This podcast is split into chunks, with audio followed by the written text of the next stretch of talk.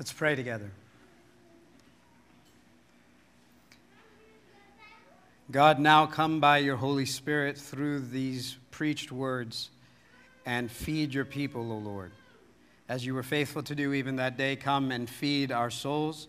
Nourish us with your word. We acknowledge, O Lord, that in our own hands what we have is inadequate and not enough, but you can take and multiply and bless your people with it.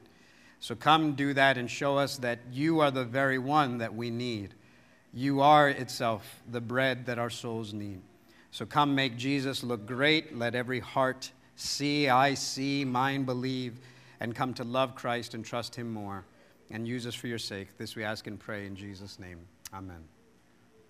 Okay, we are continuing to work our way through the gospel according to Mark. And if you were here last week, you heard as Dennis preached to us. And last week, we were sort of seated in the palace hall of Herod the king. We were sitting at the great feast and banquet. It was Herod's birthday party, and it was a feast like Jerusalem had probably never seen before. And now you get such a stark and vivid contrast you get in the very next story a vivid contrast because now you're going to have a meal hosted by Jesus, the King of all kings, and this meal will be in every way very different than the one that we just saw. This feast that Jesus hosts will not be in an opulent palace, but rather will take place in a dry and dusty desert, in the middle of the wilderness, in a remote and desolate place. Here, it will not be the sort of who's who of Jerusalem that's in attendance. If you remember, Herod invited the leading nobles and the officials and all the who's who of Jerusalem. Here, it will be a sea of needy people sick people, demon possessed people, people who run to Jesus with all kinds of desperate need. It seems like almost anybody and everybody was invited to this meal. Not the who's who, just the whoever was invited to this meal. 5,000 men were counted, let alone women and children. Last week, Dennis rightly taught us that the meal at Herod's palace was like a raucous bachelor party, right? Craft beers and caviar and all the rest. Here, will be a humble meal of sardines and biscuits at best. It will be a meal very different, yet, by the end of the meal last week, what you learned was that Herod was a wicked ruler who would do anything to serve his own needs, even if it meant sacrificing someone else, like John. By the end of this meal, you will see that Jesus is the good shepherd who will meet our every need, even if it means sacrificing himself.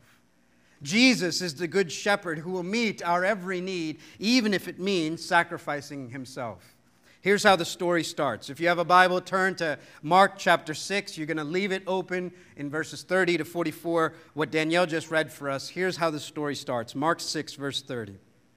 The apostles returned to Jesus and told him all that they had done and taught. So, if you remember, by the way, just a few weeks ago, we heard how Jesus had sent the disciples out two by two.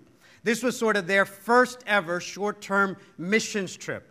They had been sent out by Jesus to teach and do marvelous works, and now they're eager to return and tell Jesus everything that happened having just come back from Africa ourselves, my wife and our children, I get what the disciples must have felt. The entire time we were there, as we taught and all that we had done, we were eager to come back and tell you all all that had happened. So you can imagine these disciples can't wait to sit Jesus down, perhaps over a meal, and finally just tell him all the things that had happened, all the things that they had done, all the things that they had taught. That's what they want. And yet, they can hardly get a word in because the crowds are there again. We've seen this in Mark. Whenever Jesus and the disciples want some time, the crowds seem to interrupt. Verse 31 And he said to them, Come away by yourselves to a desolate place and rest a while, for many were coming and going, and they had no leisure even to eat. I suspect that Peter struggled with being hangry, you know, that combination of hunger and anger. This is the second time in just a few short chapters Peter has mentioned we couldn't even eat right? The crowds were there. We couldn't even get a bite to eat. And so now, a second time, you're told they just want to sit down with Jesus, debrief the mission trip, right? How important is that? Here at Seven Mile Road, we don't have a single service where we don't recap it the next morning. They had gone on their first short term mission trip. All they want to do is sit down with Jesus over a meal and debrief what had just happened, but they can't. Instead, we're told here, verse 33 now many saw them going and recognized them, and they ran there on foot from all the towns and got there ahead of them. Seeing that they couldn't even have some time together, Jesus said, Let's go to a desolate place, to, to the wilderness, to the desert. There we'll rest for a minute, right?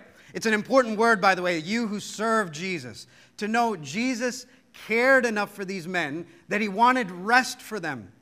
We don't work for Pharaoh like in the Old Testament. He's not just for what he can churn out of us, how many bricks he can make out of us. Jesus was inviting these disciples, come rest. There was something more than their productivity that mattered to Jesus. So he invites them to come rest. But here's the scene. As I thought of this, I, I, pictured some of you who serve as counselors and see clients, or some of you are doctors and see patients, or some of you are teachers and around students all the time. There comes a point where you need a break.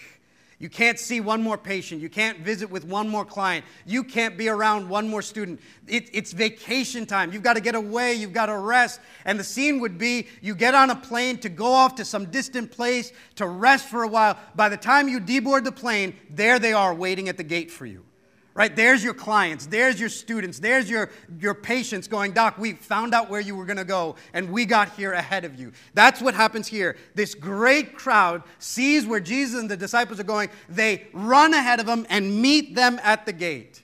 And here's what Mark says how Jesus responds. Verse 34 When he went ashore, he saw a great crowd, and he had compassion on them because they were like sheep without a shepherd and he began to teach them many things. Mark highlights that when Jesus steps off the boat, and whenever there's a boat and the shore, there's always a crowd. That's what we've seen in Mark every time so far. And now he steps off the boat, and there's this great crowd, and Mark highlights for us the emotion that welled up in the heart of Jesus. Mark points out for us that instinctively, what welled up in the heart of Jesus was compassion.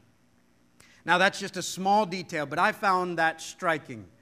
Striking because it would have taken a lot of work, a lot of soul care, for example, some brothers encouraging me to have a better response, for that to have been my response in the moment.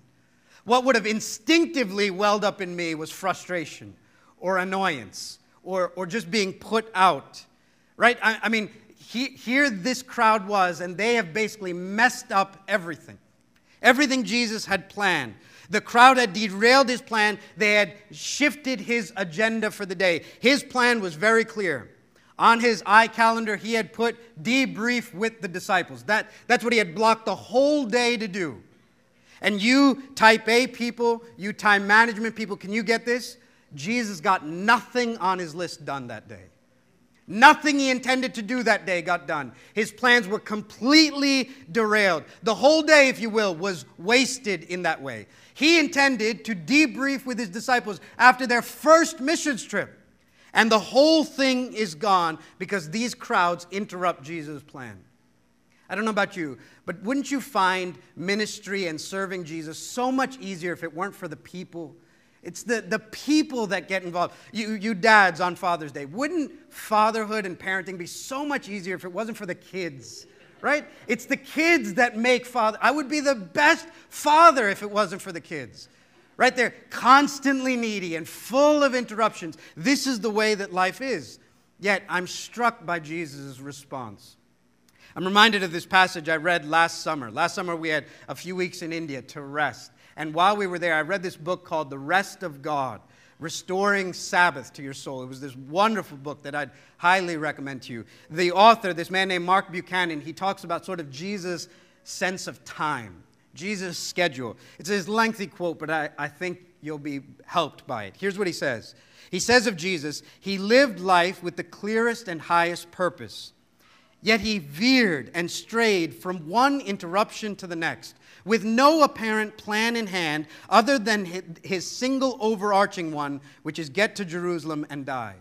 Otherwise, His days, as far as we can figure, were a series of zigzags and detours, apparent whims and second thoughts, interruptions and delays, off the cuff plans, spur of the moment decisions, leisurely meals, serendipitous rounds of storytelling.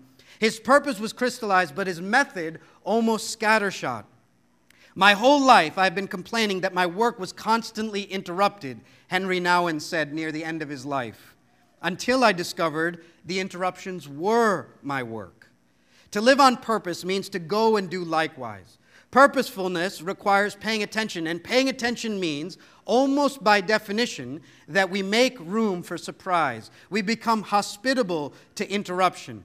And to sustain it, we need theological touchstones for it, a conviction in our bones that God is Lord of our days and years, and that His purposes and His presence often come disguised as detours, messes, defeats lengthy quote, but worth your consideration. Jesus had this unbelievable ability to not see the need of this crowd as an interruption to his agenda, as a, as a disturbance to his purpose. Rather, Jesus had the ability to see they were his purpose. It was for them that he had come. Oh, to be more like Jesus in this regard. When Jesus saw them, he saw a needy crowd, and what welled up in his heart was compassion. I mean, you don't outrun a boat onto the other side of the lake unless you were in need, unless there's something desperate. And as we read the gospel accounts, we're told this crowd was desperate. Some of them came to Jesus because they needed another miracle. Some of them came because they needed another healing. Some of them came because they had heard what he could do for the demon possessed. John, in his account, lets us in, clues us in that some were there because they had political aspirations and overtones. They were going to violently overthrow Herod. We saw what kind of ruler he was last week. And they were going to, if needed, make Jesus force king, even if it took force. So they come for all these different reasons. And what we've seen throughout the gospel, according to Mark so far, is that the crowds never really get Jesus right. You don't get massive amounts of disciples from the crowd. They're sort of watching the show. They never come for real good, pure motives. And yet, what I'm caught by is, despite the fact that their motives may have been messed up, Jesus had compassion on them. I don't know about you, is that not a comfort? That in your neediness, when you come to Him, and even if you don't come to Him perfectly right, even if you don't come to Him with perfect motives, even if things are a little messed up in here, the emotion that wells up in his heart when you come is compassion. That, that Jesus isn't sitting in heaven annoyed by your coming again, going, oh, great, what does he want now? What does she need this time? But rather, compassion wells up in the heart of God when you approach him with neediness. Jesus sees this crowd and he feels compassion. And Mark tells us specifically why he felt compassion. Because he had compassion on them. Look at the verse. Because they were like sheep without a shepherd. He saw this mass of Israel and felt compassion welling up in his heart because they were like sheep without a shepherd. Sheep without a shepherd. What does that mean? Well, you'll know that this is not the first time you should know this is not the first time this phrase appears in the Bible sheep without a shepherd. The first time it appears is way back in the Old Testament in this book called Numbers. It's said by this man named Moses. Moses had led all of Israel, God's people, out of slavery in Egypt and brought them through the wilderness to the brink of this land God had promised them, the promised land, a land that was going to be good for them in every way. And here they are standing at the brink, and now Moses is about to die. And when he's about to die and he sees this sea of humanity in front of him, this ocean of needy people before him, Moses prays to the Lord and he says, Lord, don't leave this people without a leader. Don't let them be like sheep without a shepherd. That's Numbers chapter uh, 27. Back then, he prays, Don't let this people be like sheep without a shepherd. And God answers that prayer by raising up this man named Joshua. Joshua will ensure that the people are led and provided for and protected and guided and directed, and so they have a shepherd. Later, priests will come. Later, kings will come. All these are supposed to act like shepherds for God's people, but all the while in the Old Testament, hear this, there's a sense in which none of the priests were enough, and none of the kings were enough, and none of the prophets were enough. No, God Himself would have to be their shepherd. If Israel was going to have a shepherd, it would have to be Yahweh Himself. In fact, perhaps the most famous psalm of all the psalms is what? Psalm 23 The Lord is my shepherd, I shall not want. He makes me lie down in green pastures. He leads me beside quiet waters. He restores my soul. He leads me in paths of righteousness for his name's sake. Even if I go through the valley of the shadow of death, I won't fear any evil, for you are with me. Your rod and your staff, they comfort me. What's that a picture of? Yahweh at last has to be the shepherd of his people. And now here is this sea of humanity in the desert. Mark 6. The sea of Israel is in the wilderness. They're a needy people and they have no shepherd. Sure, they have a king, but we already saw last week what their king was like. You saw what Herod was like. Sure, they have religious leaders, but we've already seen what the Pharisees are like. And here Jesus is. He looks at this sea of Israel, and they're like sheep without a shepherd. Only now in Mark 6, the better Moses is standing there looking at them. The better Joshua is standing there looking at them. The true shepherd, pictured in Psalm 23, is standing there looking at them. And when Jesus, the better Moses, the better Joshua, the Psalm 23 shepherd looks at this people, compassion wells up in his heart. And the text says he begins to feed them. First with his word. Right? Man doesn't live by bread alone, but by every word that comes from the mouth of God. But not only will Jesus feed their souls, he will feed their bodies as well. Verse 35. And when it grew late, his disciples came to him and said, This is a desolate place, and the hour is now late. Send them away to go into the surrounding countryside and villages and buy themselves something to eat. Right? The disciples look, and now we're in the middle of the wilderness. There's an ocean of people, there's nothing to eat, and so they begin to advise Jesus. Mark, by the way, has given us some of these exchanges between Jesus and the disciples. And when Mark gives us these exchanges, he doesn't hide the sort of frustration that's brewing up in the disciples. He doesn't hide the fact that they're a bit disappointed with Jesus, that sometimes they're frustrated. He doesn't hide the fact that there's sort of an attitude in what they say. It comes off a bit rude and even disrespectful. They're constantly trying to direct Jesus. Right? Jesus, listen, I don't know if you noticed, but this is a remote place. Jesus is the one who had brought them to that remote place. By the way, and the hour is now late, so listen, you need to send them away so that they can go find something to eat. Let them go into the countryside or the villages or get something to eat. Now, even their suggestion may not have been all that realistic, right? Where are these people supposed to go and, and show up at the front door of a restaurant and say, we need table for 5,000, right? But, but the point is, that's not their problem. Jesus is about to make it their problem. Verse 37. But he answered, You give them something to eat. Wouldn't it have been, wouldn't you have loved to have seen like the exchange between Jesus and the disciples? What their faces must have looked like as they talked to one another. They say, Listen, send them away so they can find something to eat. You give them something to eat. Right? And, and you, you've got to imagine, Jesus says these things. They're in the middle of the boat a few weeks ago. Why are you so afraid? What do you mean, why are we so afraid? You have to give this people, 5,000 men, something to eat. You give them something to eat. And so here's how they respond Shall we go and buy 200 denarii worth of bread and give it to them to eat? Right? You, get this exchange. So they're saying back to Jesus, Jesus, okay, you want us to give them something to eat. Should we go get 200 denarii? That's about 8 to 12 months worth of wages. This is the same Jesus who, by the way, sent them on a missions trip saying, Don't carry any money on you. And now they say back, are we supposed to spend, what, $30,000, $40,000 to feed this people? Now, even in their response, it's not a real response. In, in this way, I think these guys would have fit in perfect at Seven Mile Road. They're being sarcastic, right? It's this good sarcasm. They, they don't have $30,000 sitting in their pocket. So what they're saying is, you want us to give them something to eat. Okay, great. Should we spend $40,000 for one meal for them? Does that sound right, Jesus? And Jesus responds, Go find out what you have. Can you imagine them going to now find out? We got to feed 5,000 men. They come back and they go, We found it. Five loaves and, and two fish. That's what we got back. And then Jesus is about to speak to them. But, but if you step back for a moment, here's the situation the people of Israel are standing in the middle of the desert and they have nothing to eat. The people of Israel are in the middle of the wilderness and they have no food to eat. And the disciples have just asked, Where on earth could we get enough food to feed them? Now, Mark knows that some smart Jewish reader, when he was first reading this account, would have immediately said, This happened already.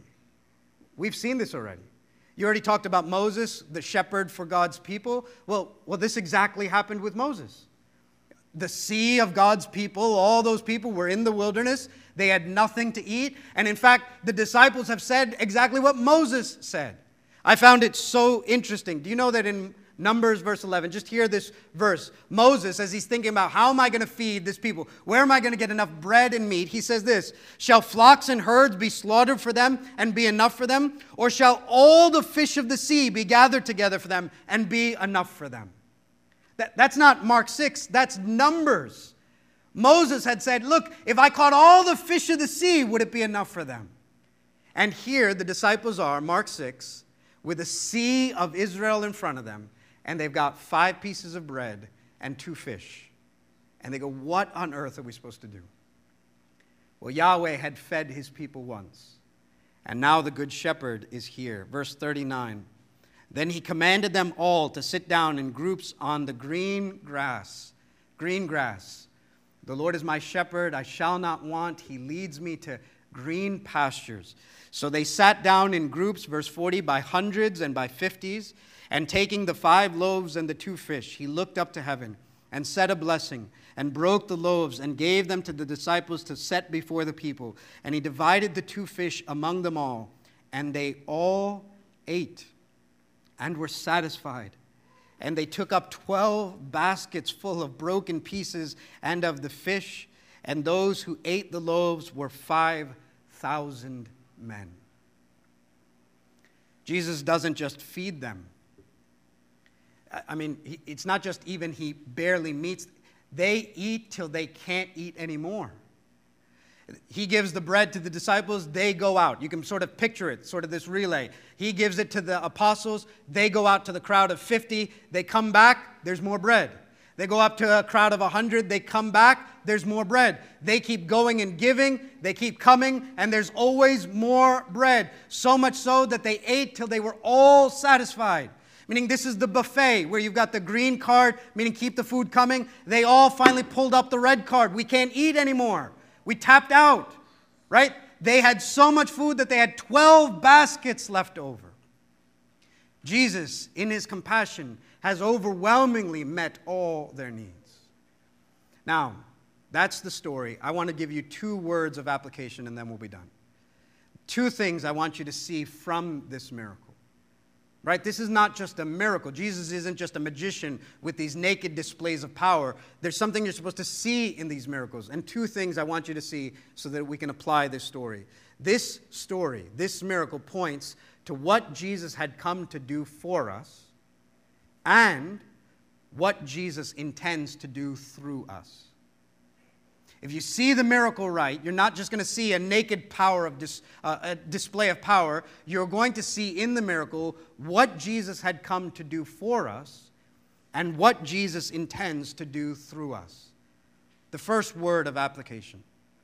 This story points us to what Jesus had come to do for us. So far in Mark, we've seen him heal the sick.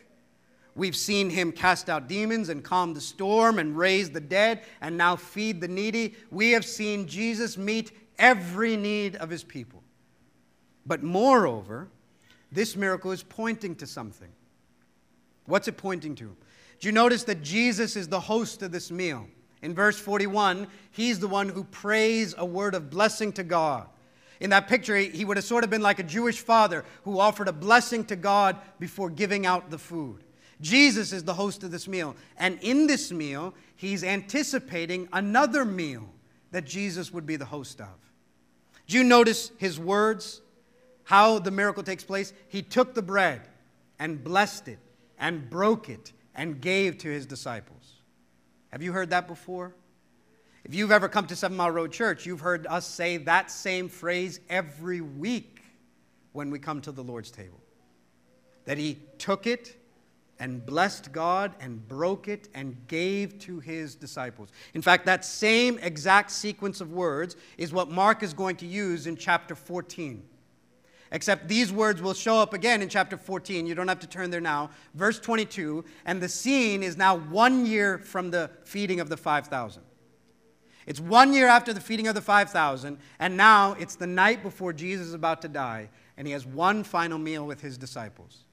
And he takes bread and blesses God, and he breaks it and gives it to them, and says, This is my body. Take and eat this. This meal in the wilderness is pointing to another meal that Jesus will host, where Jesus is going to communicate listen, I'm not just the shepherd who has come to feed you.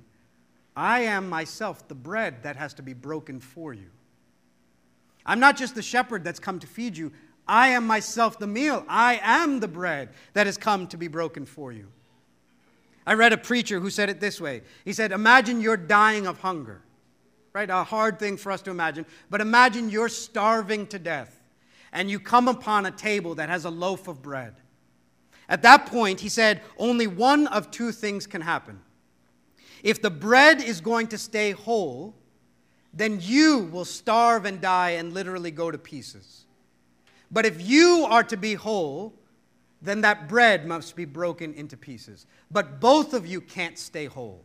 It's either you or the bread. Either you or the bread. For you to be whole, the bread must be broken into pieces so that you can be made whole. And Jesus is the one who on the cross would say, I will be torn to pieces so that you might be made whole. I will be broken so that you might be restored. On the cross, it's Jesus who shouts, It can't be both of us. And so, for you to be whole, I will be broken he took the bread and blessed it and broke it and gave it to them. This meal shows us what Jesus had come to do for us.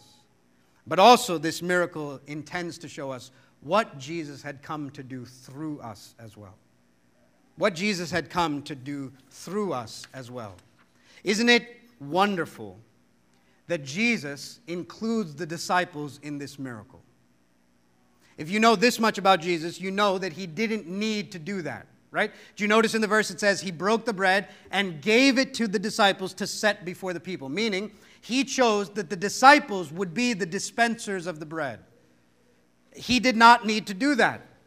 Surely Jesus could have said, when they came to him rude with a little bit of attitude, Jesus could have said, Stand back, and manna could have fallen from heaven. In fact, wouldn't it have been more impressive if he did it that way? Wouldn't it have been something if Israelite men are standing in the wilderness and suddenly bread falls from heaven? Surely that would have convinced them that the better Moses is here. He doesn't do it that way. Instead, he does it in a way that almost in the text, you're not even sure if the 5,000 knew at the moment what was happening. They just see the disciples coming to them with bread over and over and over again. Why did he choose it to do it that way? Surely this Jesus could have said, Let there be bread, and there would have been bread. Why did he choose to do it in such a way that he would break it and give it to the disciples, and they would be the means by which the thousands are fed? It seems in this story, Jesus is not only committed to meeting the needs of the people, he's committed to doing that through the disciples. He's committed to having their hands be the one. They in the story are not the source of the bread, but they become the channels of it, the vehicles by which this miracle of Jesus is given to the people. What did they bring to the story? All that they brought was inadequacy, insufficient, weakness. What they had and who they were was not enough for the needs of the crowd. What they brought was a certain rude unbelief coupled with five loaves and two fish to feed 5,000.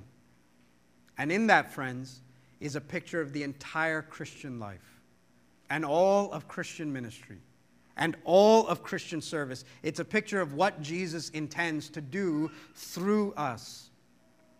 If you're here and you feel inadequate in the face of something God has called you to, would you give me one more minute of your time?